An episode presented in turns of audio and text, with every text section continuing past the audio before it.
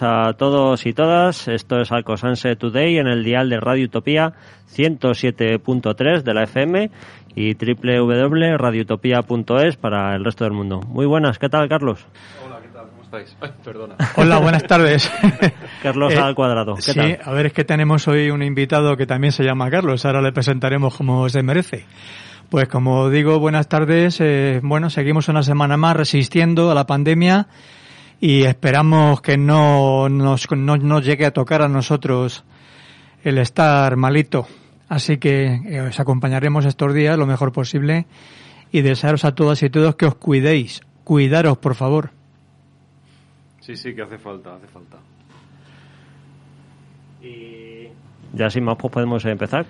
Vale, pues empezamos. Eh, como digo, tenemos el orgullo, el orgullo y la satisfacción y la alegría de contar hoy con, con Carlos Montoro, que no es familia del señor Montoro, ministro de Hacienda, en que en gloria esté. Y le tenemos hoy con nosotros porque es un artesano, un artesano que vive en Alcobendas, que trabaja en Alcobendas y que se dedica a la construcción y reparación de instrumentos musicales de cuerda. Ujú, Así es. así es. Cuéntanos, Carlos, esta afición, ¿de dónde te viene? Bueno, pues eh, la afición viene eh, de empezar siendo músico. Eh, no sé, a mí la música es algo que siempre me ha traído desde que era bien pequeño. Y, y, bueno, ya en la adolescencia consigues tener una guitarra en tus manos y la cosa va evolucionando poco a poco. Y bueno, a partir de la democratización de los conocimientos con Internet y todo eso, pues, pues un poco puede uno escribir su propio camino en la lutería sin, sin tener un, mar- un, un maestro concreto como se hacía anteriormente. Tenemos la imagen de Lord Luthier eh, como personas como muy mayores, ¿no? De mucha edad. Entonces, sin embargo, eres una persona joven y ya... Gracias. Tiene, hombre, ya te digo que si eres joven. y ya tienes la capacidad y la experiencia para fabricar instrumentos tan delicados como, como una guitarra de concierto, Mm. por ejemplo. Sí, em, yo creo que todo ha cambiado mucho con el cambio de siglo y, y ya no se tiene por qué tener esa imagen de que un luthier viene de un pequeño taller, que aprende de un maestro. Em, como te decía, los conocimientos están ahí, solo hay que, bueno, eh, estudiar muchísimo, eh, saber cómo fallar y evolucionar. Y, y poquito a poco se puede hacer. Y bueno, mm, dices que soy joven, pero te aseguro que hay gente mucho más joven que yo haciendo cosas muy interesantes. Dices estudiar, eh, ¿en qué instituto se, se da esto? Pues en, em, sobre todo en el Instituto de Internet. Aunque es curioso que lo preguntes porque yo pertenezco a la Asociación Española de Luthieres Contemporáneos y estamos intentando eh, crear un plan de estudios eh, eh, al uso. Lo que pasa es que es un proceso muy complicado porque tienes que hacer una asociación, tienes que luego asociarte con alguna universidad. Es un proceso que va a llevar mucho tiempo, pero sí que estamos intentando que haya unos estudios oficiales que te lleven a tener en el futuro un, un título de un título de luthier, de lutería, vaya. Has comentado de, de que tienes afición por la música, lógicamente, pero para ser luthier es necesario ser músico. No es imprescindible. No es imprescindible. También la gente siem- tiende a pensar que como eres luthier tienes que tocar la guitarra muy bien y la realidad es que, bueno, en mi caso concreto, habrá de todo, pero en mi caso concreto yo cada vez toco la guitarra peor porque no tengo tiempo de practicar, porque estoy reparando y estoy ajustando y, y al final cuando terminas una guitarra tienes una serie de ejercicios automatizados para saber si aquello está bien ajustado, si no está bien ajustado, si se oye bien. Pero lo que es tocar, estudiar música y todo eso, la verdad es que cada vez menos. Tengo la gran suerte de eh, tocar instrumentos de, de toda índole, de más calidad, de menos calidad, cuando están en su mejor momento, pero, pero no es algo que, que me haga mejorar como guitarrista, por así decir. ¿Cómo es el proceso de construcción de un instrumento musical? Porque eh, hablamos de que se pueden construir una guitarra, un laúd, una bandurria, que son todos diferentes instrumentos, pero los principios teóricamente deberían ser los mismos. ¿Cuál es el, pro- el proceso de fabricación de un, de un instrumento musical? En la familia de la cuerda lo, hay tres cosas que siempre hay, que son eh, un sitio donde empieza la cuerda, una cuerda y un sitio donde termina la cuerda. Esa es la base, así de sencillo. Y a partir de ahí se desarrolla toda la familia de la cuerda, desde el piano hasta el laúd, la guitarra, el violín, todos. Todos tienen esos tres elementos. Todos comparten esos tres elementos. Unos con cuerda frotada, otros con cuerda, cuerda pulsada. Eh, a partir de ahí, todo se deriva en si unos tienen trastes, otros no tienen trastes, si uno golpea la cuerda, si otros se accionan con púa, si hay diapasón, si no hay diapasón, si hay eh, caja de resonancia. Claro, la familia es amplísima, porque luego hay instrumentos de cuerda prácticamente en cada país, pero todos tienen muchas cosas en común. Porque la, la guitarra eléctrica no tiene caja de resonancia apenas, ¿no? Eh, Está por un poco por estar. Que no tenga caja de resonancia no significa que la madera que tiene no sea realmente importante. La madera que tiene una guitarra eléctrica le da carácter al sonido. Es cierto que una guitarra eléctrica eh, el sonido se produce, eh, la calidad del sonido que vayas a tener se produce, en mi opinión, que esto es muy personal de cada uno, en un 75-80% la calidad la tienes en la electrónica, en lo que son las pastillas y los componentes, pero la madera, lo que tiene todo alrededor, le da carácter. Le da distintas eh, distintos armónicos según sea de una madera o de otra. porque a mí me está viniendo a la cabeza eh, las, las típicas guitarras de, heavy que te ponen forma de flecha. dices, eso mucha acústica, mm, la, la, madera no va a tener mucha acústica. Bueno, quizá ese sea el, ejemplo donde efectivamente menos, menos importa la madera.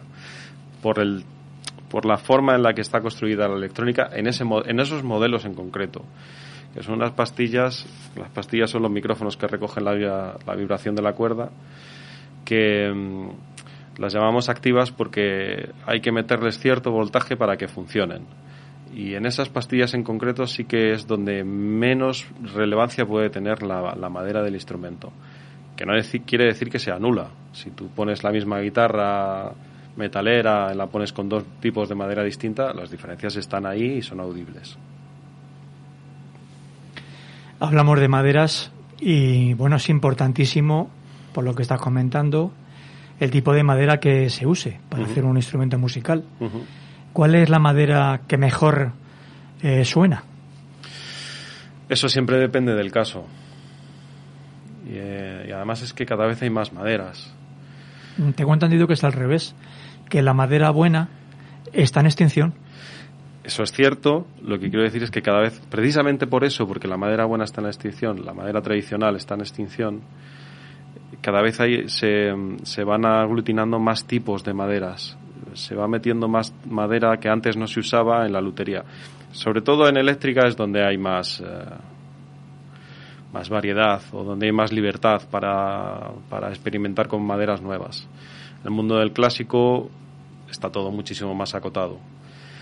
Eh, pero no sé, por ejemplo, no sé si me viene a la cabeza ciricote o, o bancol, son maderas que sonarán a chino, pero son maderas que se están usando ahora ciertamente solo para maderas para hacer eléctrica, pero se está usando cada vez más madera precisamente por lo que tú comentas, porque el arce, la caoba, eh, es una madera que cada día es más difícil de encontrar. El ébano el, ébano bueno, el que tiene una dureza parecida a la del metal, es, es cada día más difícil de encontrar, sí. ¿Cómo afecta la temperatura a las maderas?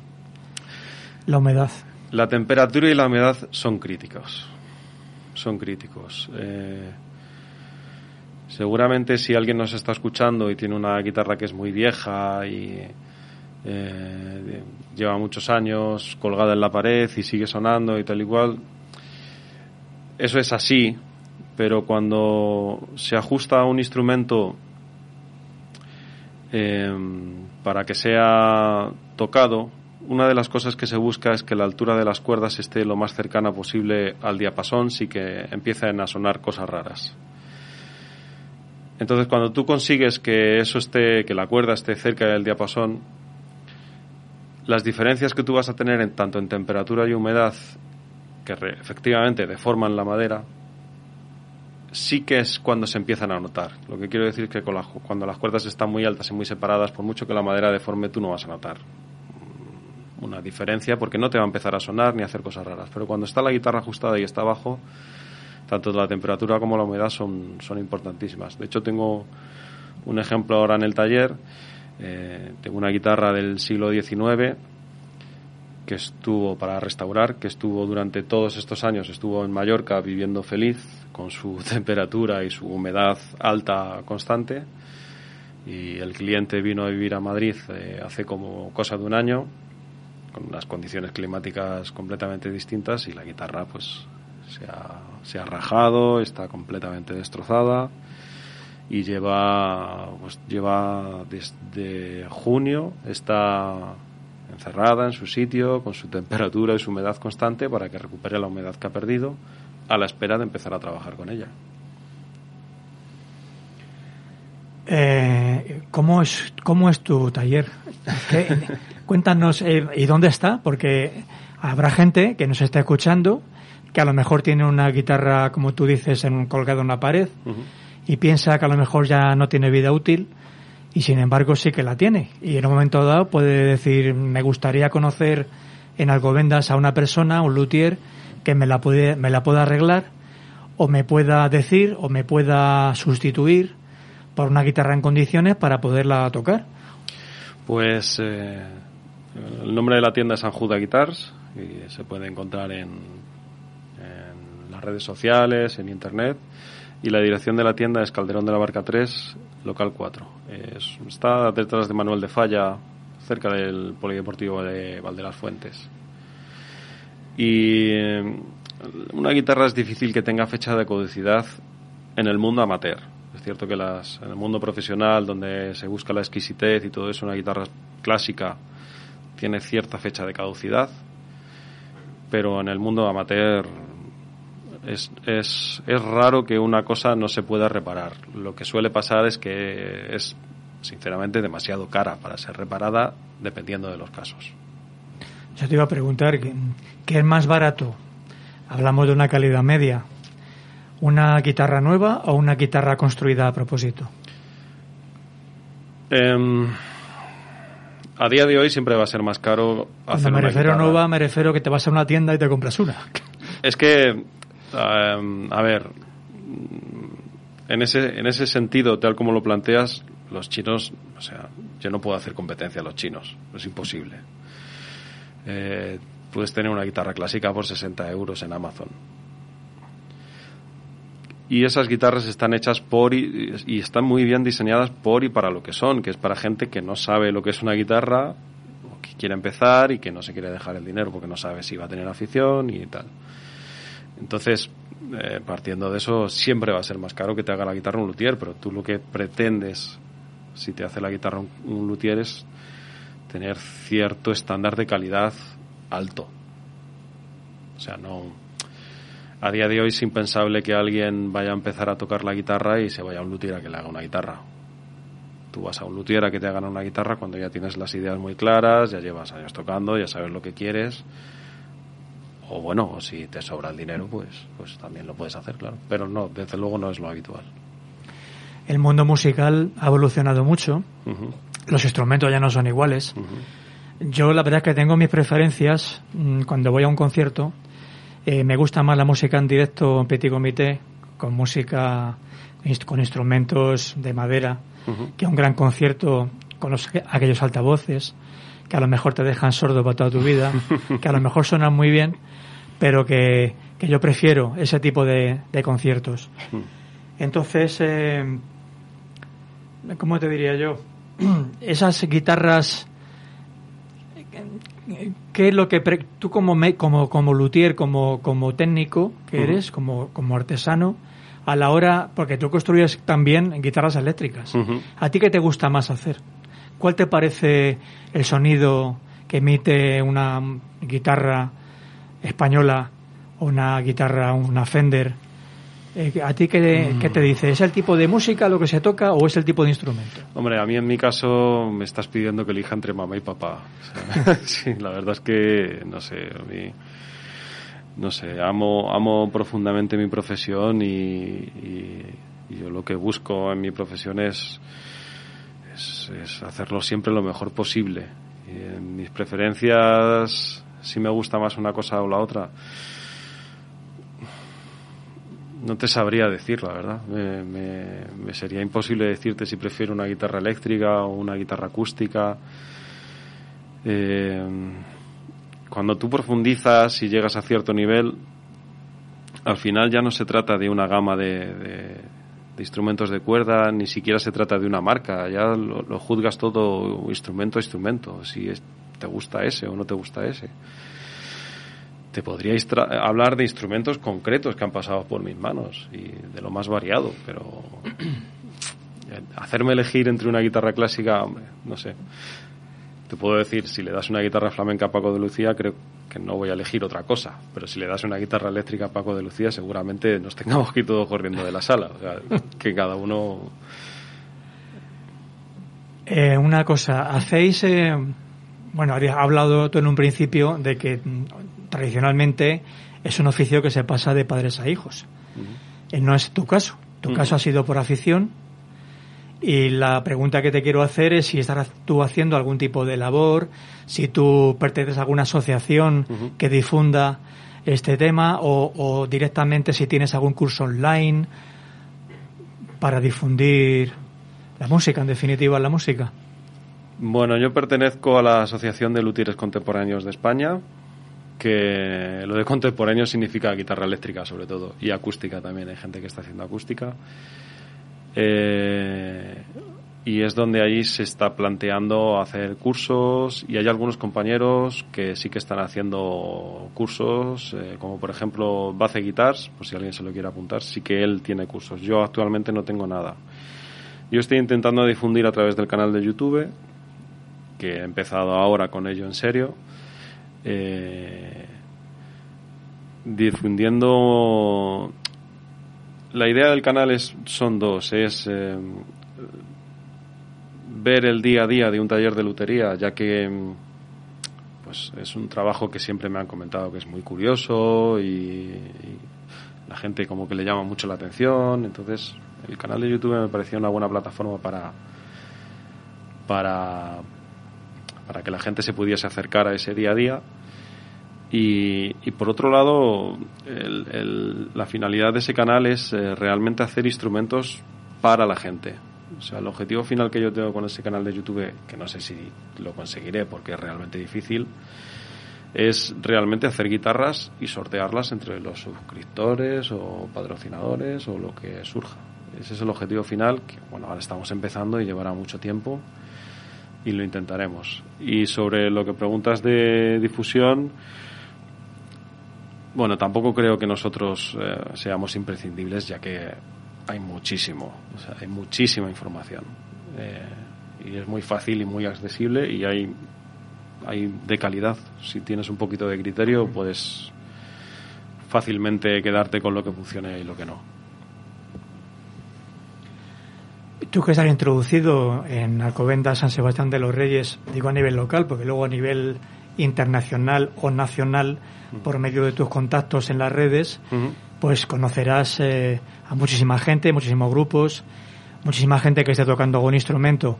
Pero aquí en Alcobendas y Sanse, eh, ¿tú has palpado el nivel musical, si es bueno? Yo, por ejemplo, conozco otros pueblos y es que todo el mundo es músico. A todo el mundo le gusta la música, todo el mundo está metido en alguna cosa. ¿Y en Alcobendas y Sanse hay afición verdaderamente por la música? Yo Mm, quizá no sea el más apropiado para responder a eso. Lo que sí que te puedo decir es que lo que sí sé es que mm, por lo menos hasta antes del confinamiento todas las salas de locales de ensayo de Alcobendas y Sanse estaban llenas, lo cual está bastante bien. Y, y que la gente que pasa por el taller, que tiene banda en Alcobendas y San Sebastián de los Reyes, sí, tienen un nivel más que aceptable, sí. Yo creo que yo creo que podemos estar tranquilos que no tenemos músicos que tenemos futuro. Sí sí tenemos futuro. La escuela de música funciona bien. Sí sí la escuela de música te, conocen. La escuela de música me conocen poco pero pero bueno allí va mi hija mayor así que poco a poco me irán conociendo más muy bien vamos a poner algo de música. He traído una canción de, un hombre que se llama Carlos eh, Balacera y que se llama La Última Tripulación. La última tripulación del último programa de, de este año, pero aquí seguiremos el año que viene. Así que vamos a escuchar un poco de música.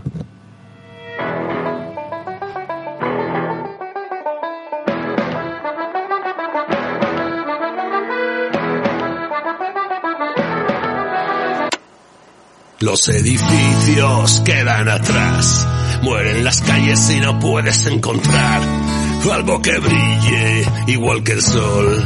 Ya no hay diamantes ni sirenas, ya no hay rum.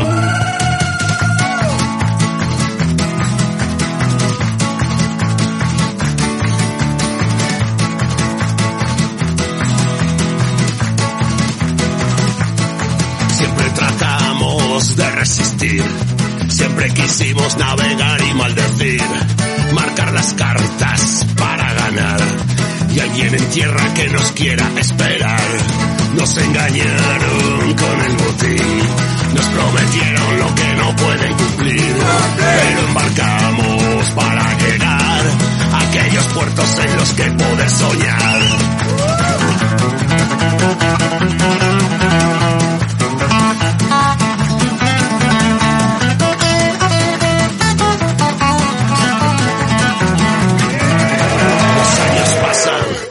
Atrás.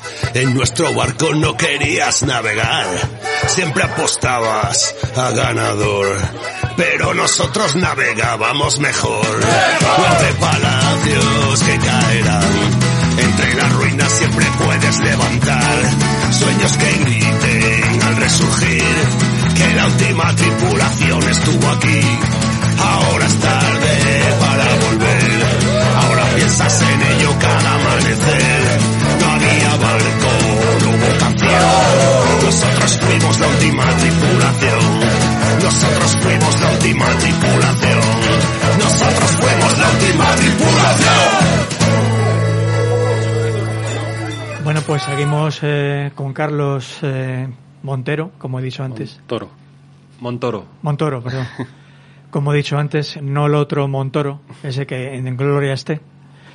Y quería preguntar, mm, eh, según cómo están las cosas en este momento, mm, hay casi hay que ser más técnico informático, eléctrico o electrónico que artesano que construye instrumentos de madera, ¿verdad? Eso, ¿cómo se come? Es que me parece que son dos cosas muy distintas. Eh, es una muy buena pregunta. Nos daría para, para muchísimo, para, para muchísima entrevista. Em,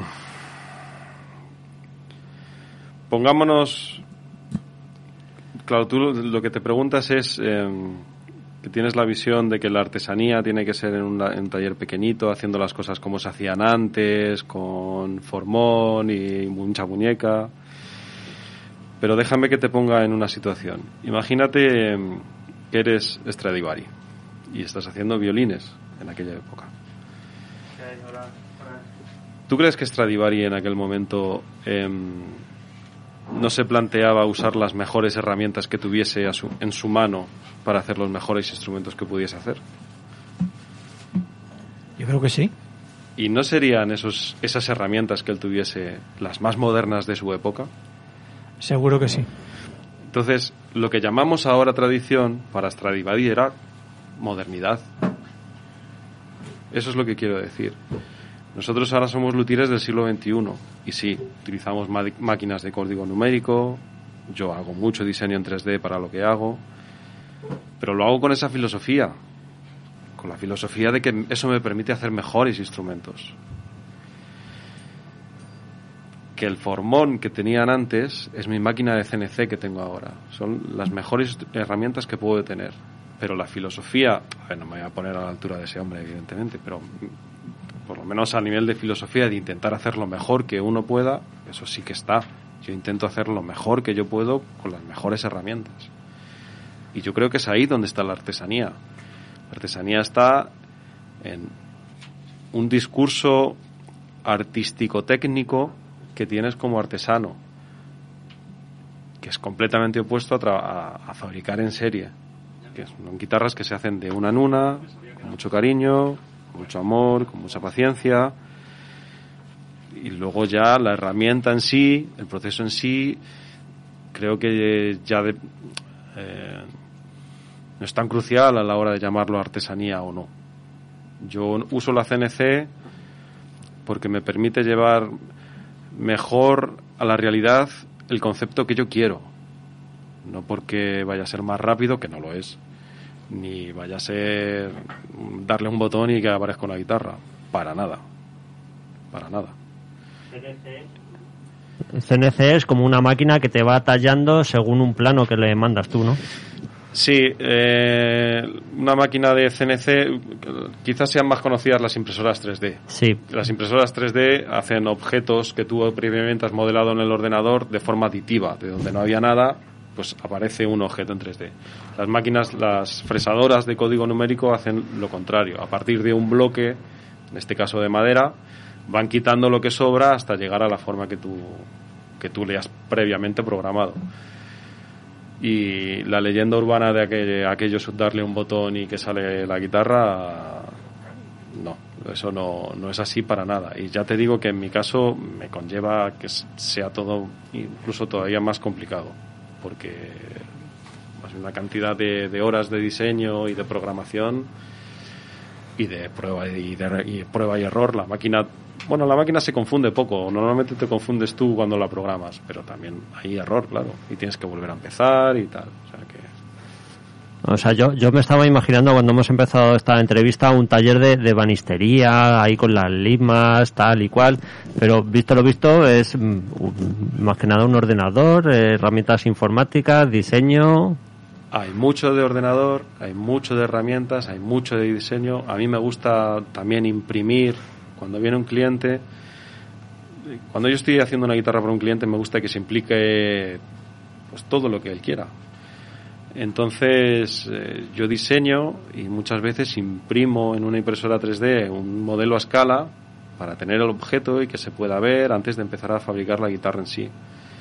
Es un proceso muy largo, se alarga muchísimo. Pero eso nos permite tener un objeto en la mano en el cual ya vemos si las formas funcionan, si no funcionan, si hay que cambiar o no hay que cambiar. Pero el formón, la muñeca, la lija, todo eso también está y el llevar una cejuela, hacer un, el surco de la cuerda en, la exactitud del ancho de la cuerda y de la altura precisa, eso se sigue haciendo a mano, como se tiene que hacer. Terminar de darle la forma absolutamente todo a, mano se sigue haciendo, porque es el mejor método, no por otra cosa. Si encontrase una máquina que me ahorrase tiempo y, lo hiciese mejor, lo, iría por ello, pero es que lijar a mano y terminar las cosas a mano se sigue haciendo así. O sea que sí, que también hay mucho formón y hay mucha lija y hay mucho de lo tradicional que todo el mundo conoce. ¿De qué tipo de, instrumento musical te hacen más encargos? ¿De los clásicos o de los modernos? Pues em, ahora mismo solo hago guitarra eléctrica y bajo eléctrico, instrumentos eléctricos. el instrumento acústico tiene una caja de resonancia sobre lo que todavía tengo que estudiar mucho para llegar a hacer un instrumento con la calidad que a mí me gustaría para empezar a ofertarlo. Sí que es cierto que hago guitarra eléctrica semi-hueca, pero no es exactamente lo mismo, pues siempre tienes el, apoyo de, la electrónica, que es la que lleva el peso del instrumento. Todo llegará. He visto que también tienes página web, aparte de la página en YouTube o como se diga en YouTube. En la página web no la he visto, en concreto no sé qué es lo que enseñas allí, pero es interesante para contactar contigo, para ver los trabajos que haces. ¿Qué tienes puesto en la página web? En la página web anjudaguitas.com em, he intentado hacer una página web que sea un poco personal, entonces ahí está un poco reflejado todo lo que hacemos, que es tanto reparar como restaurar como fabricar y bueno, explicamos un poco en los diferentes, en esos tres aspectos, eh, lo que hacemos. Eh, en fabricación, eh, pues hay una sección que me gusta a mí mucho personalmente porque hay una sección que se llama Master Builder, donde explico cada instrumento, cómo se ha hecho, por qué se ha hecho, tampoco es que una, sea una cosa muy en profundidad, todo eso se hará en el canal de YouTube, pero ahí está, hay fotos de todos los trabajos y y bueno, animo a la gente a que lo visite porque yo por lo menos lo hice con mucho cariño. ¿En la asociación a la que perteneces mm, también hay algún tipo de actividad por aquí, por la zona? ¿Algún concierto expresamente, alguna cosa? El evento fuerte que hace el eh, Luthiers Contemporáneos de España es el Luthier Guitar Show, que lo celebramos en 2019 y 2018, que es eh, una, lo hacíamos en el Matadero, y nos juntábamos todos los luthieres de España eh, exponiendo nuestros instrumentos. Y la verdad que tuvo muy buena acogida los dos años seguidos que lo, que lo, que lo, que lo hicimos. Luego la idea era empezar a hacerlo bianual, pero bueno, ya llegó la pandemia y ahora estamos ahí, que no sabemos si hacerlo virtual o... En stand-by todos un poquito, ¿no? A ver qué pasa. Todos, un poco parados. Pero sí, eh, era un evento muy bonito y con, ya te digo, con una acogida sorprendentemente buena y la verdad que, que también ves el, ves el trabajo de Lutires que yo personalmente alucino con ellos. Eh, no sé, Me gustaría saber a título personal cómo se construye la forma de un violín, porque eso no, no he podido verlo yo y no sé cómo se hace y me gustaría saber cómo se hace. Bueno, pues un violín tampoco te sé decir mucho, porque yo no he construido violín todavía, pero mm, se parte a partir de una, de una plantilla, se suele hacer de arce flameado y, y yo la verdad es que todos los que he visto lo siguen haciendo bastante a mano. A mano. Bastante a mano lo siguen haciendo. Todavía no he visto ni, o no, ni conozco ningún luthier de instrumento de cuerda flotada que lo esté haciendo con, con máquina de código numérico. Eh, y entonces a partir de plantillas lo difícil que tienen esos instrumentos es el grosor concreto de la madera que tienen que tener. Todos tenemos en la cabeza la típica forma de la barriga que tienen, todo eso se tiene que dibujar a, mano. Es, hacer una escultura al final, es hacer una escultura y ir quitando madera poco a poco hasta que aquello va ganando forma y sonoridad. Y eso es un proceso que es muy laborioso y que es, bueno, ahí están, ahí es lo que diferencia a los buenos de los no tan buenos, desde luego ahí están. En guitarra eléctrica, como ya te digo, estamos más cubiertos por la electrónica de, la guitarra.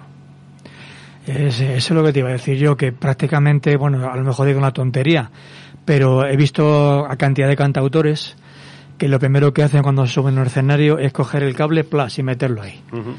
Entonces, eh, no sé, parece como que, que pierde sabor, ¿no? el, escuchar una guitarra a lo mejor es flamenco, de concierto, mm, le metes una clavija así y se oye más fuerte, pero se oye mucho menos claro. Claro, eso parte de la base de que eso es uno de los grandes problemas que tiene la guitarra. Uno de los grandes problemas que tiene la guitarra o el instrumento de cuerda pulsada con trastes es precisamente el volumen. Son instrumentos que tienen poco volumen comparados con un violín o con un piano o con un cello. Por eso es muy difícil verlos en, en, instrumenta, en, orquestas sinfónicas y si, si los hemos visto, que todos hemos visto alguno que otro, siempre está delante de todo para que sea el instrumento que, llega primero, el que proyecta primero, porque la orquesta se lo, se lo podría comer fácilmente. De hecho, el, el, tema del volumen en el instrumento de la guitarra eh, forma parte de su historia, del laúd y cómo ha ido evolucionando el instrumento y eso, eh, parte de esos avances serán para conseguir precisamente más volumen. Entonces, como es un instrumento que de por sí, aunque estemos aquí en una sala pequeña y podamos oír una guitarra eléctrica, pero no una guitarra eléctrica en una sala pequeña no va a ser nunca un instrumento, una, perdón, una guitarra acústica no va a ser nunca un instrumento que te moleste. Pero si metemos aquí un violinista en esta sala y le pedimos que toque fuerte, sí que podría llegar a molestar instrumentos que tienen muchísimo más volumen. Por eso necesitan la ayuda de tener una pastilla, se enchufan a un equipo de amplificación y tal y cual. Pues eso no quiere decir que la madera no esté ahí resonando y gran parte de la ciencia de, de, la microfonía en una guitarra acústica es precisamente recoger todo eso con la mayor fidelidad posible. ¿Qué va a pasar este año con el concierto de fin de año? O de año nuevo, mejor dicho. Será virtual, ¿no? lo tendremos que ver por la tele. Lo tendremos que ver. No van a dejar ir. No, no van a dejar ir. Muy bien, Carlos, pues, pues encantado de haber hablado contigo. Yo por mi parte me has aclarado bastante dudas que tenía. Me parece muy bonita tu profesión. Gracias. Preciosa profesión. Mm. Yo creo que muy desconocida. Pero que al final todos disfrutamos de ella. Sí, sí, sí eh, poco a poco ese, ese velo de oscurantismo se irá quitando, porque es cierto que cuando en la tradición eh, había mucho oscurantismo que provocaban los propios luthieres porque sus secretos no se pasaban de unos a otros y tal y cual, pues todo eso ha cambiado completamente. Ahora en YouTube es todo prácticamente cristalino y los avances que va haciendo uno enseguida se publican y salen y, bueno, yo animo a la gente que si se quiere hacer una guitarra que se la haga porque no hay nada más bonito. Hay un eh, mogollón de kits que puedes comprar, por ejemplo, en Madinter, que es un sitio de maderas estupendo que tenemos aquí en Madrid, en Cerceda. El guitarrista de Queens hizo su propia guitarra, por eso el sonido tan peculiar de Ya, ese, hombre hizo una que era una maravilla y debe de ser un genio. No, no lo entiendo porque por lo visto es la misma guitarra de la que se hizo en su momento, la que sigue teniendo. No, sé hasta qué punto es leyenda, pero ahí está el hecho. Yo no lo sé, a mí me parece que si eso es así me parece una auténtica genialidad. Pero bueno, es que él es un genio, o sea, no... como guitarrista, desde luego, es un genio. Bueno, pues nada, eh, eh, como te digo, Carlos, mm, página web, contactar contigo, cómo se puede hacer, teléfono, dirección, Pues- encargos. mm, Pues en Google está todo. Con Está en Google. En Google se pongan Juda Guitars, eh, ya sale todo. Déjame que haga una pequeña promoción a un amigo que tiene un canal de YouTube, porque me lo has recordado con aquello de, de promocionar la música y todo eso. Hay un canal de YouTube que tiene un amigo que se llama David Espinosa, que se llama Cosas de Guitarra, todo junto. Y él ahí sí que hace muchas reviews de guitarras y explica mucha música y es un canal muy interesante de ver. Y con respecto a Anjuda Guitars, en Google, Anjuda Guitars, eh, anjudaguitars.com, en YouTube, en Instagram, en Twitter y, Y cualquiera que viva por la zona y quiera pasarse a Calderón de la Barca 3. Calderón de la Barca 3, local 4, en Alcobendas, que si mal no me recuerdo, en San Sebastián de los Reyes hay otra calle Calderón de la Barca. Pues esta no, esta es en Alcobendas. Eso es. Si queremos ir a ver a Carlos, allí nos espera. Muy bien. Muchas gracias, Carlos, por tus aportaciones. Muchas gracias a Y te, vosotros. te felicito por tu profesión, en serio, me, me encanta. Pues me encanta. muchas gracias a vosotros por haberme traído, por darme esta pequeña oportunidad de, de difundir, que es algo que personalmente me gusta mucho. Y nada, estáis invitados todos a, a venir y a pasar un rato ahí agradable en el taller. Nuestros compañeros abogados, ¿algún tema legal que comentarle a Carlos? Bueno, no. Oye, Carlos, una pregunta. ¿La calle Calderón de la Barca cuál es exactamente? La calle Calderón de la Barca está detrás de Manuel de Falla. Está, pues es que está cerca del Polideportivo de Val de las Fuentes. Calle del Olivar, cruza con calle del Olivar. Sí, lo digo para la gente que somos de aquí, pero que no nos sabemos los nombres de las calles. Algo Bueno, que Manuel de Falla sí que es bastante conocido. Sí, claro. ¿no? Pues y el polideportivo también. Polideportivos, ahí cerquita, ahí cerquita está. ¿Vale? Para la gente que eh, quiera pasarse a verlo y diga, bueno, ¿y esta calle dónde está?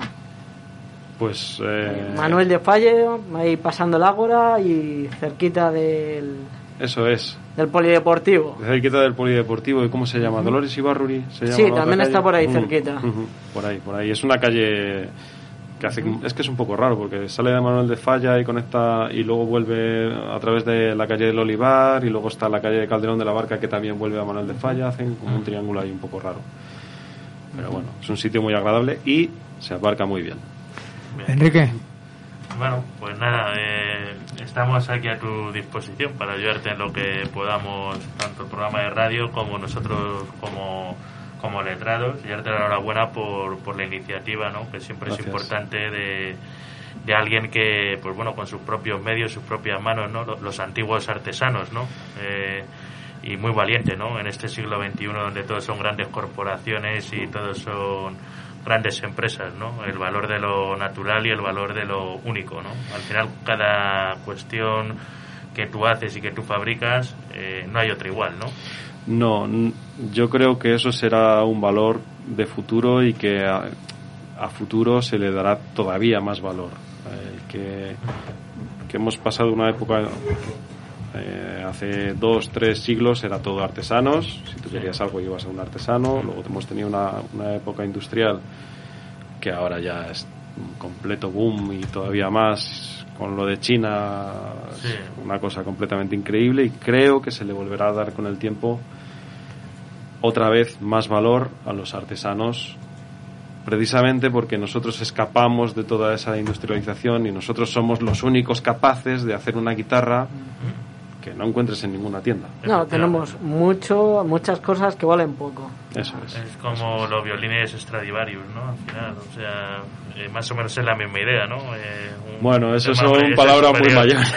No, pero un poco la idea es esa, ¿no? Algo eh, eh, manual, algo eh, casi artesano y que permite eh, esa exclusividad, ¿no? Sí, hombre, yo cuando hago una guitarra a alguien, lo que siempre le digo y le animo es que realmente la haga suya, única, personal, intransferible y que intente que lo que vamos a hacer esté su ADN la- o lo que él quiera expresar en, en- en la medida de lo posible, porque ese es precisamente el valor que tiene lo que vamos a hacer.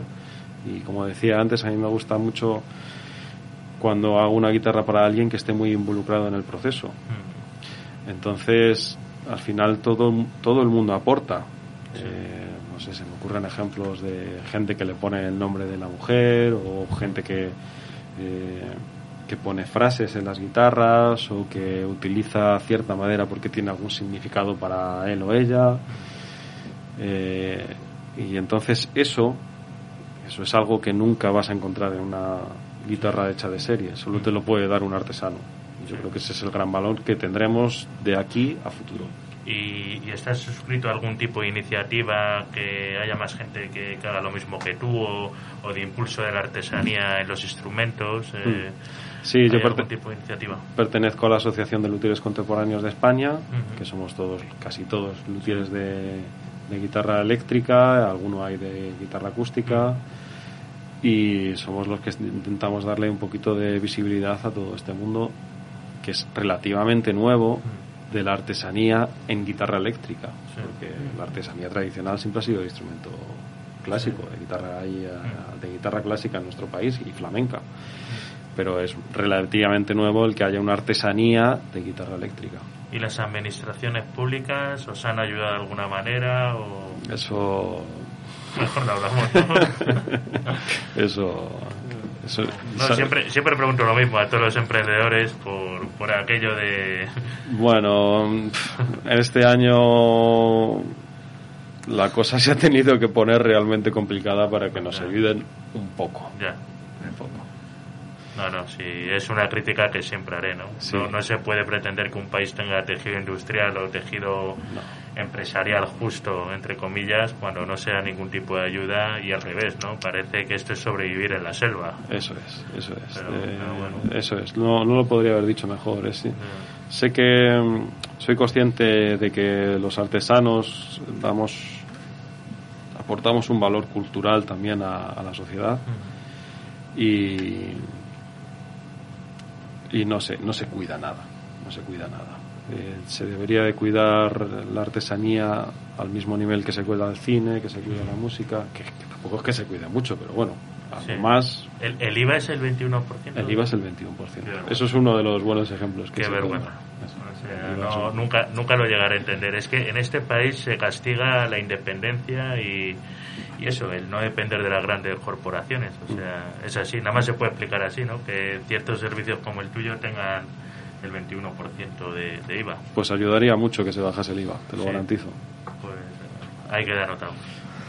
Pues nada, Carlos, muchas gracias. Eh, nosotros, por nuestra parte, seguimos aquí con el programa y vamos con un poco de música. Que estamos en diciembre y el año que viene eh, va a ser el décimo aniversario del 15M, el cual fue el germen de, este programa y de otras muchas cosas que, que todo el mundo sabe. Así que en recuerdo de eso, pues vamos a poner aquí a una canción mitiquísima que se llamaba Si nos ponemos de acuerdo.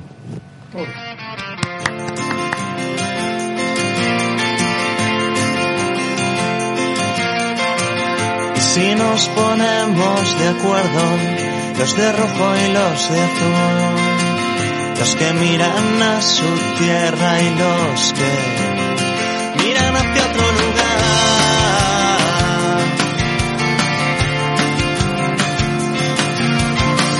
Y si nos ponemos de acuerdo, los que creen, los que no, los escépticos, los cuerdos, los que nunca fueron a votar.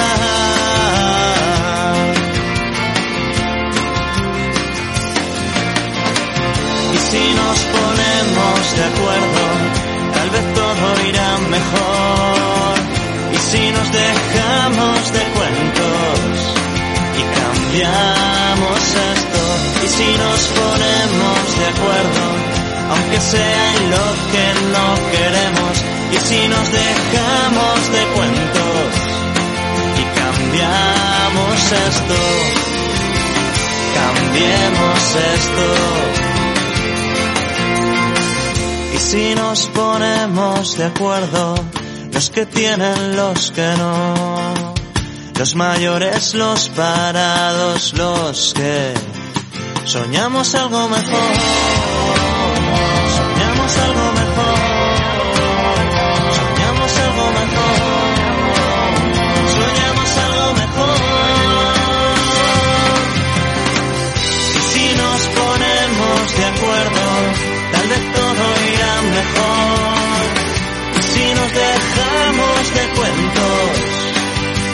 veamos esto y si nos ponemos de acuerdo, aunque sea lo que no queremos, y si nos dejamos de cuentos y cambiamos esto, cambiemos esto, cambiemos esto.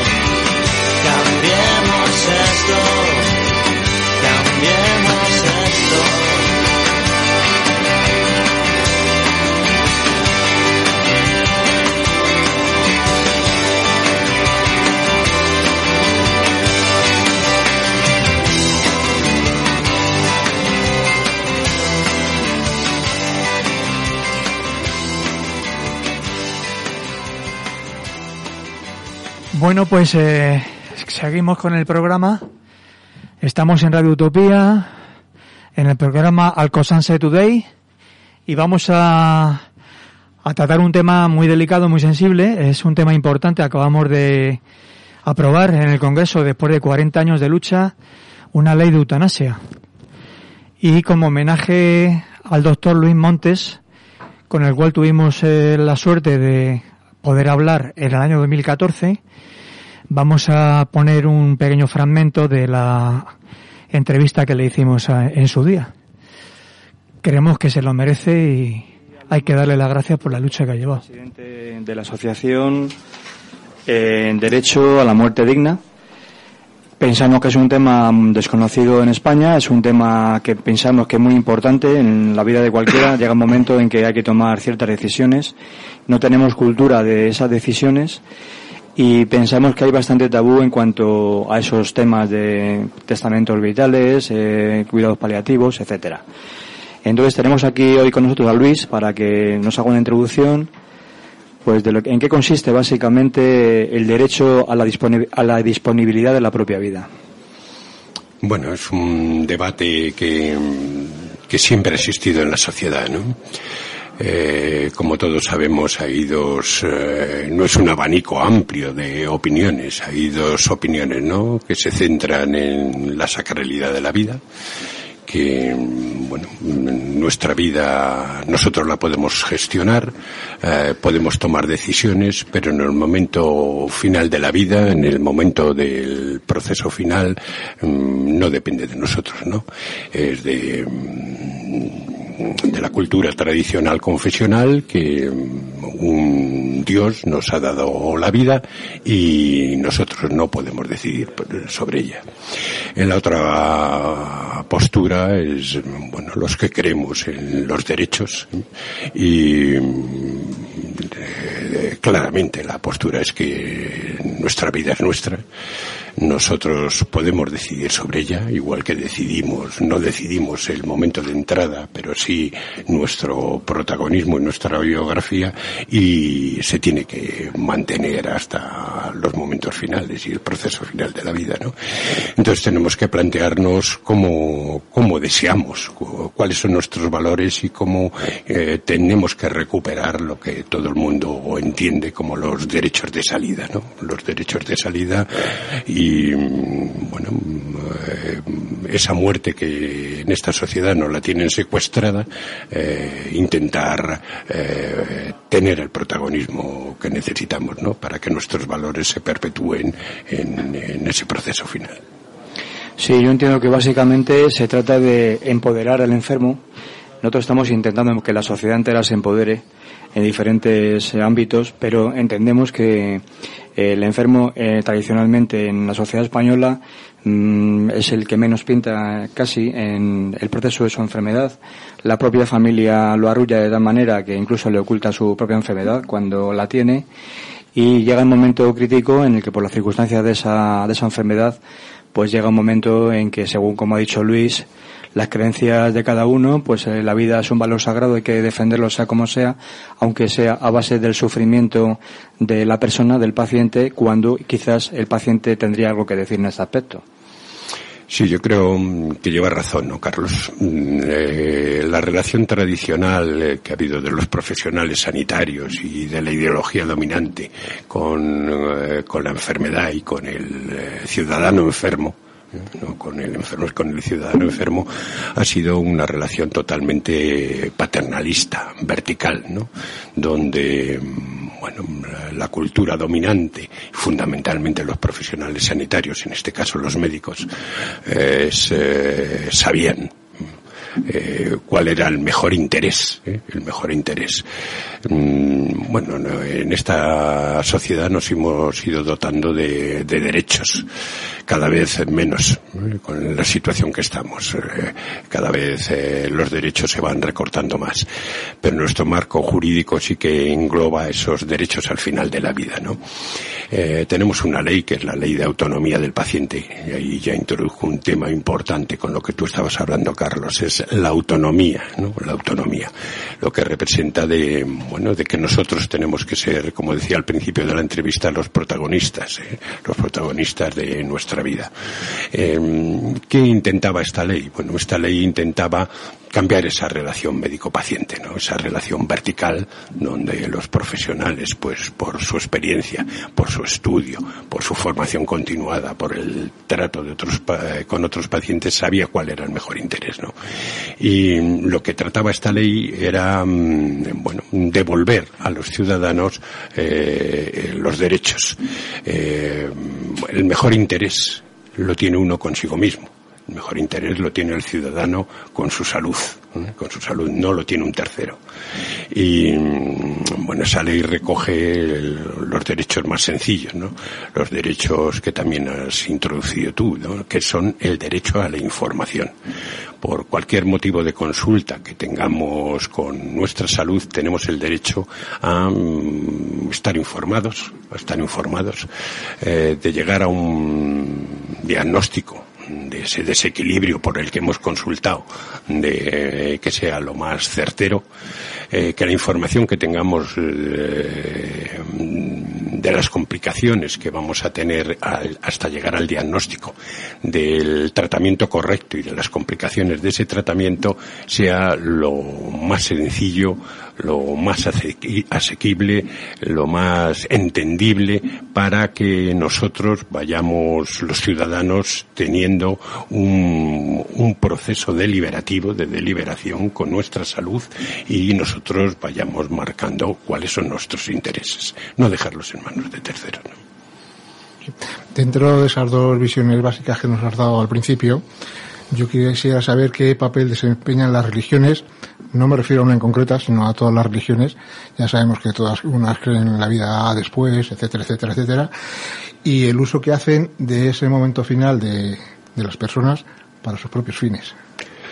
Bueno, mm, está claro, la ideología dominante mm, eh, interesa que, que no haya ciudadanos que seamos súbditos, que no tengamos la libertad de decidir. Y en eso han jugado un papel tradicional con la estructura del poder eh, las religiones confesionales, cualquier tipo de religión, ¿no? Donde no se nos deja la libertad de decidir. Al principio de la entrevista hablaba de que la muerte está secuestrada. Eso secuestro, bueno, mm, yo creo que el, participar de, una forma en la toma de decisiones al final de nuestra vida nos de súbditos a ciudadanos. Y la ideología dominante, el poder, las religiones confesionales mmm, no quieren, no, no, es una sociedad manejable. Yo suelo decir que una sociedad, y quiero que se me entienda, potencialmente suicida, cuando digo potencialmente suicida, es que puedo decidir. Sobre mi final. Siempre que digo sobre mi final, decidir es en el contexto de intenso sufrimiento, eh, doy un paso cualitativo, me convierto realmente en ciudadano. Y además, eh, bueno, el decidir con un grado de libertad,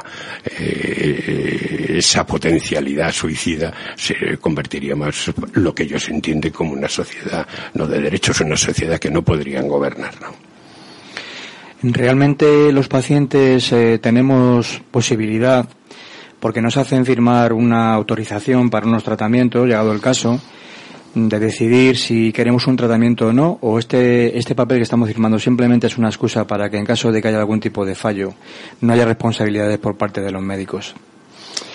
Bueno, otra ley de, de derechos en este país, mm, bueno, cuando cambiamos de un régimen claramente fascista, que era el, régimen anterior, a mm, dotarnos de un Estado de Derecho, eh, tuvimos un periodo desde el año 78 constitucional hasta finalizando los 80 de que nos fuimos dotando mm, de una serie de leyes, ¿no? En, en ella una de las primeras, que es del año 86, es la Ley General General de Sanidad. ¿no? En la Ley General de Sanidad mm, ya se plantean como derechos la autonomía, la posibilidad de rechazo a tratamiento y que cualquier procedimiento que se hiciera sobre nuestra salud necesitaba del consentimiento informado, del consentimiento informado. Cualquier procedimiento, desde una prueba diagnóstica a un tratamiento, necesita ese consentimiento informado. Bueno, mm, yo tengo un amigo que, que, dice que se ha convertido el consentimiento firmado en esto es el consentimiento y lo trae usted firmado. El, consentimiento informado era la estructura, como en la mesa que estamos sentados, donde la relación médico-paciente se plasmaba en un derecho, que era el de la información. Si ese consentimiento a mí se me da antes del motivo de consulta y lo tengo que tener firmado, eh, se corta ese primer derecho que es el de la información. ¿Eh? Lo que se nos pide es ese consentimiento tenido usted firmado, porque si no, no podemos ir. Se corta el proceso de relación de la información, de qué me está ocurriendo. Y, entramos ya en un proceso de, de la medicina tradicional, de la medicina agresiva, de de todas las técnicas ¿no? a desarrollar. Tú me planteabas que, que ese, ese consentimiento es eh, como una defensa para los profesionales. ¿Eh? se ha convertido en torticero. Claro, es, mm, si yo tengo un ordenamiento jurídico que me obliga mm, a, a, ese consentimiento informado, yo, mm, bueno, eludo toda la responsabilidad a que en la historia clínica costen todos los consentimientos. Pero no hay ningún control de calidad si yo he dado la información, si el paciente lo sabe, si lo quería saber, si no lo quiere saber. Que no deja Bueno, pues eh, al doctor Luis Montes, desde donde esté, le deseamos lo mejor. Y le queremos dar las gracias por la lucha que ha llevado por el derecho a la muerte digna, que por fin, después de 40 años de lucha, se ha conseguido. Bueno, pues eh, comentar varias cuestiones que traigo sobre su aprobación. Eh, se aprobó con 198 votos el derecho a la eutanasia en España. Eh, reza así un titular del mundo. Eh, indicar que bueno los distintos partidos políticos vertieron sus, sus opiniones y bueno finalmente se queda reconocido la eutanasia como, como un derecho en el ordenamiento español desde el punto de vista jurídico significa un avance en cuanto a que se presume ya como un derecho esta cuestión y después desde el, desde el punto de vista político también es un tema que habría que que vigilar muy de cerca, sobre todo por, por la intencionalidad económica que pueda tener eh, este avance, ¿no? O sea, eh, tenemos que ver que la eutanasia, cómo se aplica y cómo verdaderamente eh, va a servir para estos casos que hablan de, de hacerlo en enfermedad grave e incurable y que provoque sufrimiento físico, psíquico constante o intolerable o padecer una dolencia crónica invalidante que incide directamente sobre su autonomía física, de expresión y relación con seguridad, de que dichas limitaciones no tienen posibilidad de curación o mejoría. Entonces esto es importante y creo que es uno de los límites que pone la ley que también sirve para encuadrar correctamente el debate. No estamos hablando de matar a la gente, sino estamos hablando de que en estos casos Vuelvo a decirlo, el solicitante debe sufrir una enfermedad grave e incurable que provoque sufrimiento físico o psíquico constante o intolerable o padecer una dolencia crónica invalidante que incide directamente sobre su autonomía física, expresión y relación con seguridad de que dichas limitaciones no tienen posibilidad de curación o mejoría. Y eso es fundamental. No sé si el compañero Román nos puede explicar un poco más en qué va a consentir el expediente y cómo se puede tramitar.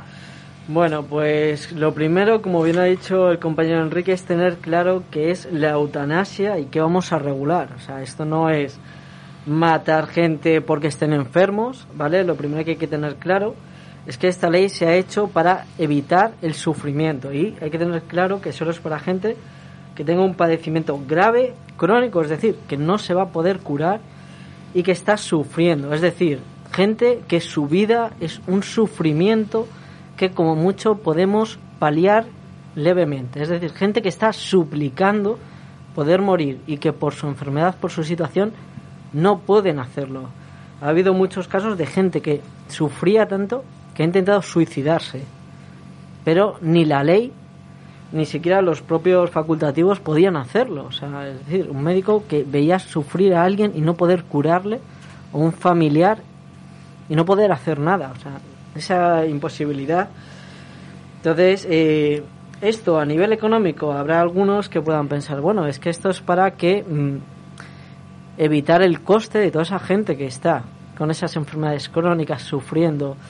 No, esto es, lo piden los propios pacientes. Ha habido muchos casos muy famosos, como el de Ramón San Pedro, una persona que estuvo luchando para poder morir con dignidad, para no estar viviendo un sufrimiento continuo. Esta ley, a pesar de ser controvertida y como bien ha dicho Enrique, pues ha salido con 198 votos a favor y 138 en contra y dos abstenciones, pero es una ley que eh, ha regulado con bastantes garantías, por no decir con muchísimas garantías, para que no haya ningún inequívoco, ¿vale? Ahora voy a explicar un poquito en qué consiste y cuánto se tardaría. Esto no es decir, oigan, quiero suicidarme, ¿vale? Esto tiene un procedimiento, un proceso y se tardaría unos 40 días como mínimo, más luego los que pudieran resultar. Y no es solo la decisión del paciente, además va a haber lo que se llama una comisión facultativa para poder aprobarlo. Bien, un poquito por explicarlo por encima, esto se haría en dos fases. La primera fase sería una solicitud y una segunda fase que sería otra solicitud, pero con un intervalo mínimo de 15 días de cada solicitud, ¿vale? Esto se haría a interés de la persona enferma. Esta solicitud debería hacerse por escrito y también acreditando que la persona que lo ha solicitado está en perfectas eh, garantías mentales para hacerlo, efectivamente.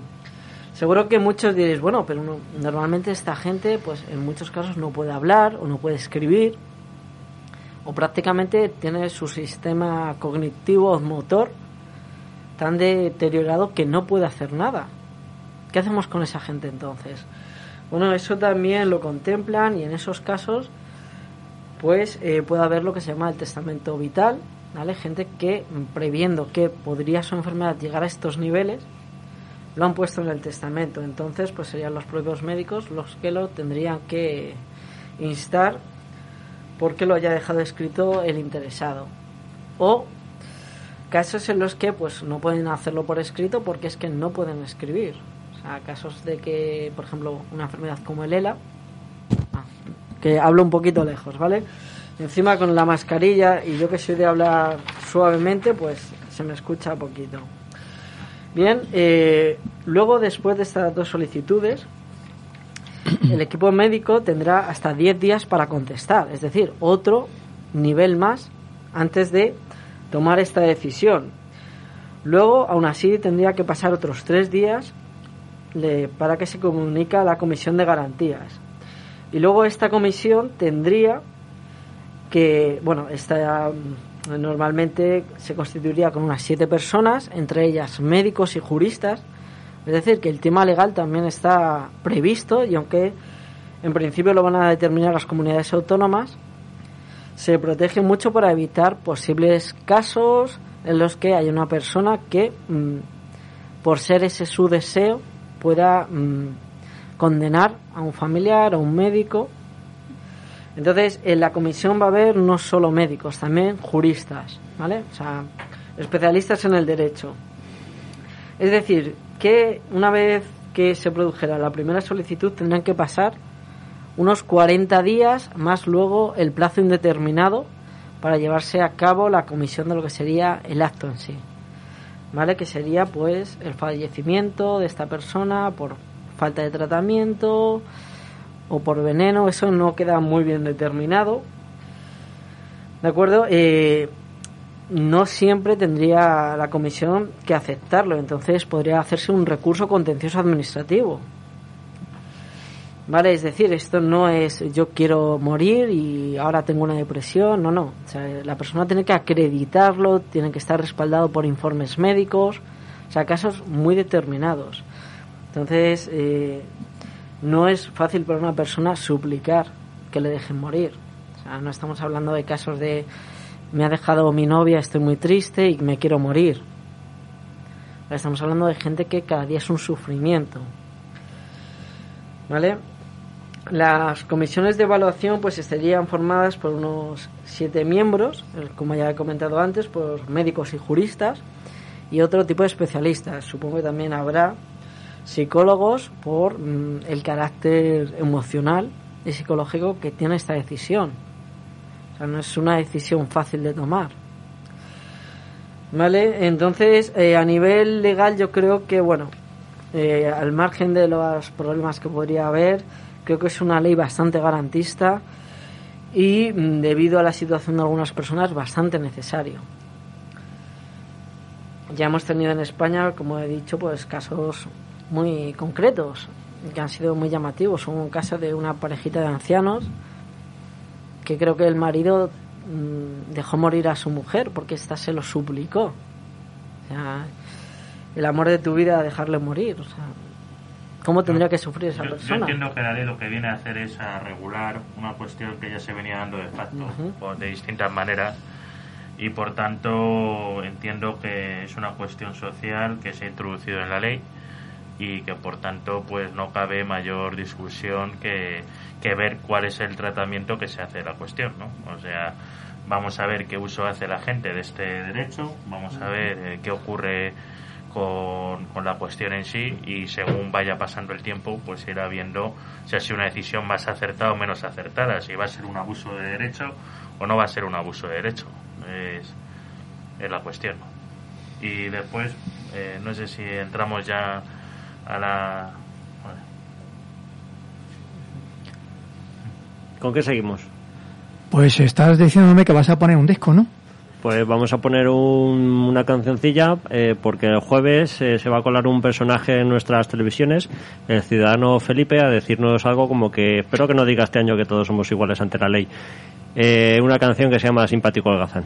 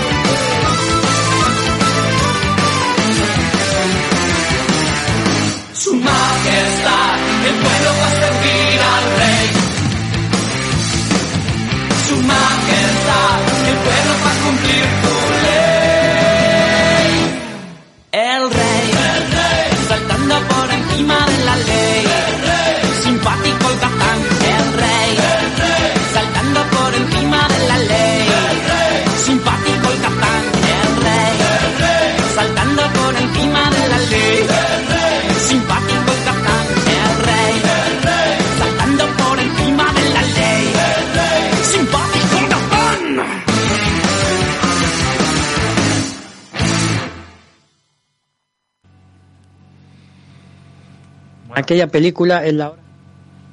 Todo tuyo, Román. Bien. Bueno, pues ya un poco, yo creo que cambiando de tema, aunque me gustaría decir que haremos un especial con este tema que he comentado antes de este señor. Y también explicando la situación y los motivos y también cómo le podría respaldar esta nueva ley a su situación que se va a juzgar dentro de poquito. Y queríamos hablar también de el tema de despidos y también el tema de las pensiones que han salido recientemente hoy. Sí, creo que es importante en el programa de hoy, eh, viendo la actualidad, el leo ahora mismo en Causa en la Red, se avecina un nuevo golpe al sistema público de pensiones. Una mayoría de 262 diputados ha dado su respaldo a las nuevas propuestas realizadas por la Comisión del Pacto de Toledo. Bueno, lo comentaremos en enero del 2021, eh, hablaremos del Pacto de Toledo y los sistemas públicos de pensiones y, seguro que conseguiremos algún, algún invitado que, que nos pueda informar sobre ello. Hablando del futuro y hablando de, de lo que puede pasar en enero, febrero y marzo, eh, tenemos eh, una, dura, una dura realidad que vamos a tener, desgraciadamente, que es la cuestión de los expedientes de regulación de empleo. No sé si alguno de nuestros oyentes actualmente se encontrará en un expediente de regulación temporal de empleo que probablemente a finales de enero y si la situación no mejora y, y no hay ninguna modificación se convertirá en un ERE. Eh, ante esta situación, eh, indicar que lo que tienen que hacer es inmediatamente ponerse en manos de, un profesional eh, para ver qué tipo de solución legal podemos dar a, la cuestión, ¿vale? Indicar que para que se lleve a cabo el expediente de regulación de, de empleo va a tener que existir una negociación previa en la empresa, que esa negociación previa en la empresa va a tener una duración dependiendo del número de trabajadores que si son eh, hasta menos de 50 trabajadores eh, sería un máximo de 15 días para llegar a la negociación del, del, ERTE, del ERE. Y si son más de 50 trabajadores eh, tendría ese plazo se amplía hasta los 30 días. Básicamente, ¿qué consiste un ERE? Pues un ERE es la disolución de parte de la empresa, de, de la plantilla de la empresa, con una indemnización de 20 días por año trabajado, ¿vale? Mm. Enrique, eh, la pregunta que nos suelen hacer mucha gente es, bueno, ¿y qué diferencia hay entre un ERTE y un ERE, además de la R? Bien, sí. Eh, de pues rácanos, ¿no? No, mira, eh, no, desgraciadamente la T lo único que significa es que, como bien dice, es temporal, es una situación temporal la ERTE y sin embargo la del ERE sí que es una, una situación definitiva. También hay una gran distinción entre el ERTE y el ERE. En el ERTE quien soporta el precio de esos salarios, el sueldo, el coste de esos salarios es el Estado a través del SEPE y del paro que después cobran y después en el caso del ERE es fundamentalmente eh, eh, es fundamentalmente la empresa la que va a pagar esos 20 días de indemnización por eh, año trabajado, ¿vale? En cualquier caso, y, ojalá que no sea así, pero si algún oyente eh, tiene este problema, ya os digo, en el primer trimestre del año, que se espera desgraciadamente bastante duro económicamente, eh, la cuestión sería que se tuviera en cuenta el plazo para demandar, ¿vale? Que aunque fuera, aunque estuvieras afectado por un expediente de regulación de empleo, eh, se debe, o bueno, o al menos se debería que intentar demandar por despido improcedente, ¿vale? ¿Por qué? ¿Qué, consigue el trabajador con el despido improcedente? Que en lugar de que de que el despido eh, de, que, de la indicación del despido colectivo que sería de 20 días de salario por un máximo de 12 mensualidades por el despido improcedente tendría 33 días de salario por 24 mensualidades y además si su contrato es anterior al 12 de febrero de 2012, la iniciación es de 45 días por año eh, para el periodo anterior a esa fecha. Es decir, eh, como todos sabemos, en el, 12 de febrero de 2012 hubo un gran recorte en, los derechos laborales, eh, pues bueno, con la excusa de una crisis, de la crisis del 2008, que derivó en esto. Entonces, tenemos que tenerlo en cuenta para para saberlo, ¿no? Y sobre todo, pues que este programa sirva de divulgación en ese sentido para tener claro lo que hay que hacer, ¿vale? Eh, es importante remarcar que la, bueno, el SMAC, como se llama ahora, Servicio de Mediación y Arbitraje y Conciliación, es gratuito, ¿vale? Que aquí yo creo que esa palabra es clave para que la gente haga algo o no, que sea gratis o no. Efectivamente. Eso yo creo que es importante, ¿verdad, Carlos? Sí, sí, muy importante. Yo quiero decir una cosa. Y es que eh, en el tema de los, de los despidos eh, improcedentes por el ERE, no, como has comentado hace un momentito, que tengamos de nuevo, lo vuelvo a repetir, cuidado, porque esos 20 días que tiene que pagar la empresa, en realidad solamente paga 12. Entonces, con los 8 días que faltan, tienen que tener cuidado antes de llegar a un pacto, porque el, el, el, el FOGASA, el Fondo de Garantía Salarial, tiene un límite de dinero. Y aunque el ocho días eh, suponga una cantidad importante de dinero, tienen un límite que no me acuerdo exactamente qué cifra es, pero puede que pierdan dinero. Así que lo tengan muy en cuenta. No vaya a ser que piensen que han adelantado algo cuando al contrario. Sí, eh, además cuando la empresa, sobre todo que los trabajadores en muchas empresas donde no existe organización sindical, lo mejor es asesorarse de un abogado laboralista o de un sindicato. En cualquier caso, cuando sea una situación de ERE o ERTE en la empresa. Pero saber que hay otras alternativas, como descartar el despido colectivo en favor de las suspensiones de contrato o las reducciones de jornada, es decir, eh, pues van a trabajar menos. Los, los trabajadores sufren un, un recorte, pero no es un recorte definitivo, como es el despido, ¿no? Es una reducción de jornada. En caso de despido colectivo, aumentar la cuantía de indemnizaciones por encima del mínimo legal de 20 días eh, de salario por año trabajado con el tope de mensualidades, pues, pues, se podría llegar a ese acuerdo también para favorecer las indemnizaciones, aliviar los costes laborales reclutando a personas eh, dispuestas a tomar una excedencia de dos años, es decir, eh, se le dice a la gente, oye, pues mira, te, tomas una excedencia de dos años y lo que hacemos mientras tanto es ver si la empresa funciona o no sin ti y lo que tienes es una reserva de puesto de trabajo, en el caso que la empresa logre reflotar. Eh, menguar la, la plantilla no por la vía de los despidos sino de las bajas incentivadas es decir, pues intentando pues eso, empujar jubilaciones anticipadas, eh, es decir, que existe eh, muchas muchas herramientas que no sea el despido puro y duro, que es lo que desgraciadamente se nos plantea para, El problema que veo para el mes que de enero o febrero. la gente no está asesorada, pero no solo el trabajador, sino la propia empresa, que podría tener a lo mejor soluciones mejores para ellos y también para el trabajador. O sea, Desde luego, el, el- el posible ERA- falta de conocimiento. El, ERA al final va a suponer eh, supone también un desembolso para la empresa en, en la cuantía de las indemnizaciones y antes de eso creo que sí que puede haber una negociación con los trabajadores, eh, uno a uno o en colectivo, buscando una salida de la situación. Eh, ya os digo que desgraciadamente se espera una oleada de despidos en enero, febrero y marzo. Y, y nada, que nuestros oyentes estén asesorados y que sepan lo que lo que hay, simplemente eso. Y, y bueno, después ya de, de la cuestión de la nueva cepa del coronavirus no, no hablamos, ¿no? No, pero bueno, nosotros eh, en la PA eh, sí queremos decir que tenemos mucha expectativa de que finalmente, después de, de las dudas que han habido y de las de las cuestiones que nos han planteado última hora, finalmente eh, mañana en el Consejo de Ministros salga aprobado el decreto que paralice los desahucios en España por cualquier motivo hasta el mes de mayo de 2021. No es lo que queremos, lo que queremos es una ley de vivienda en condiciones que tiene el señor Ábalos en el cajón de su mesa, esperando no sabemos a qué, porque mayoría ya tiene de sobra, a que publique esa y aprueben esa ley de vivienda y por fin de una vez por todas en España eh, los desahucios sean un mal sueño.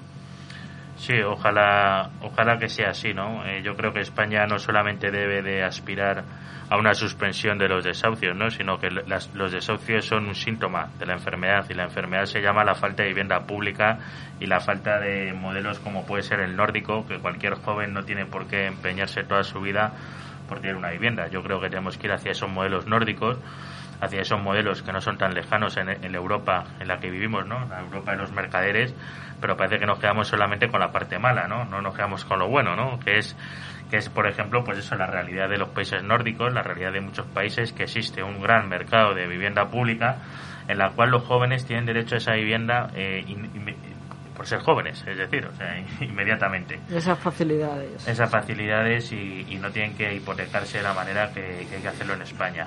Pero bueno, ojalá ese es un deseo ¿no? para el 2021. Tal vez el, el hacer una, una re- eh, un parque público de vivienda suficiente y también eh, yo creo que se les podría pedir la derogación de la reforma laboral, pero mucho me pido Hay una noticia de hoy, Enrique, una noticia de hoy muy triste en el sentido de que la señora Ayuso, nuestra presidenta de la Comunidad de Madrid, eh, no quiere eh, adjudicarse, recuperar mm, la propiedad de 700 viviendas públicas eh, sociales, de emergencia social, que en su momento vendieron indebidamente a un fondo eh, de inversión extranjero. De manera que ya están diciendo hoy ese fondo buitre que como la presidenta de la Comunidad de Madrid no se quiere hacer cargo de esas viviendas sociales, pues que ellos vuelven a ser sus eh, titulares legales lo cual eh, va en una línea completamente contraria a lo que estamos necesitando.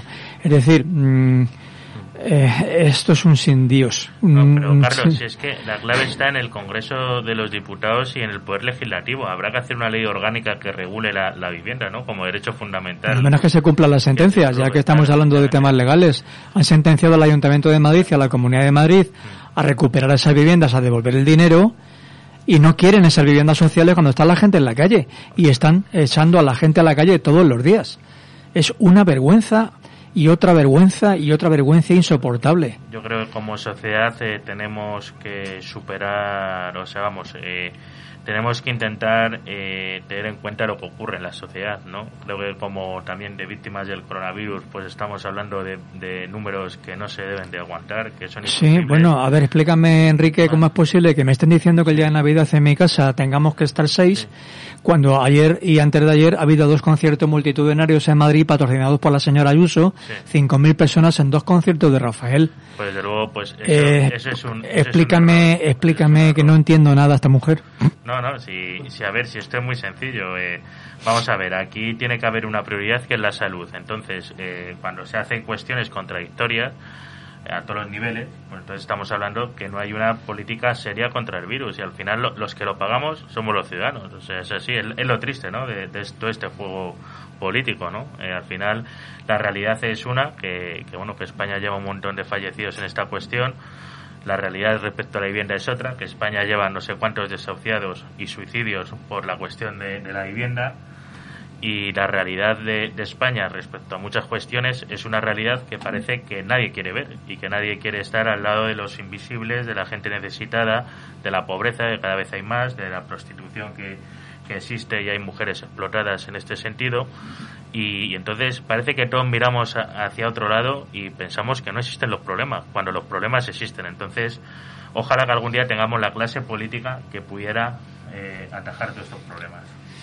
Pero no Sí. conseguimos nada si no miramos a los problemas. Efectivamente. Bueno, hoy- hoy hemos celebrado una victoria, vamos a ir poco a poco. Sí, bueno. eh, Mañana pero- celebramos otra, Bueno, pero te- aunque sea parcial. Pero hay que tener en cuenta el retroceso en lo del tema de las pensiones, ¿eh? que a mí me preocupa eh, especialmente pues esos retrocesos que son inexplicables. O sea, cuando existe una mayoría parlamentaria para Bueno, pues que paséis todas y todos feliz Navidad, lo mejor posible, aunque a última hora no sabemos dónde vamos a estar cada uno, porque cada día hay una cosa nueva, pero en principio os deseamos lo mejor. Y que lo pasemos con salud, que siempre es lo más importante. salud. Y bueno, en estas ondas estaremos también el día 28, lunes 28, y hasta aquel día pues nos despedimos con una canción que se llama La Plaza. Hablando del 15M, que nos comimos mucha mucha plaza, pues una canción de Mafalda con, en colaboración con Pedro Pastor. Hasta la próxima. Hasta luego, felices fiestas. Fiestas. Me duelen los golpes, me pueden los nervios. Este loco te ha echado de menos, pero yo espero. Pero yo espero. Me pican los ojos, me pesan los muertos. Te busco, pero no te encuentro. Y yo te espero. Y yo te espero. Verde como mi libertad. No pensé que un pañuelo les pudiera asustar. Más que todas las minas que ya no volverán. Tengo un pacto con las que aquí están. Me perdí entre tanta gente, gritamos a la vida, gritamos al presidente, en la plaza se respira y algo diferente, no es el humo de los pacos, es un pueblo entero enfrente. Y no, y entran por la puerta con un libro en la mano, un libro que hace esclavos y que ha hecho tanto daño. En nombre del caído, apilan los vencidos, se abro y una herida que no sana pero algo está despertando. Y baja desde los cerros y rugen las avenidas y surgen las asambleas, pero algo está despertando. Recorre los callejones y lleva llenas las manos y renacen las canciones de otro tiempo más humano, pero algo está despertando, un grito como de barro, la selva, es el canto de un millón de pájaros de la misma tierra. Estamos en guerra por la paz, estamos cansadas de la muerte y de su de tener que llevar puesta la armadura. Ni la ropa, ni el pelo, ni la noche, ni en pedo, el paco, la guardia y el clero. La culpa no fue del vermut, no, no, el violador eres tú. Y toda esa con la cara buena, aunque se esconda tras la moneda. La nueva normalidad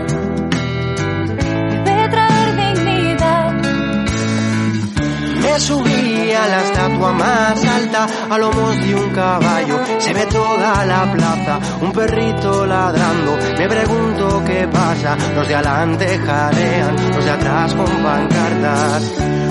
Un susurro que se vuelve bien fuerte, cordilleras y puentes de todos continentes. Algo cambia la vida cuando se une la gente. Algo viene de abajo, que se nota, se siente. Y allá va un viejo y un niño ondeando unos martillos para derribar el muro que rodea el castillo. Y esto yo te lo aseguro, si es un mundo nuevo, hay que derribar el suyo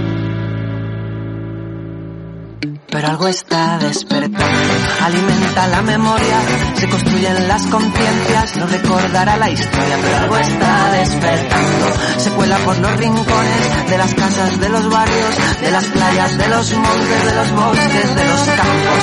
Pero algo está despertando, un grito como de barro, un rugido de la selva, es el canto de un millón de pájaros de la misma tierra. Estamos en guerra por la paz, estamos cansadas de la muerte y de su de tener que llevar puesta la armadura.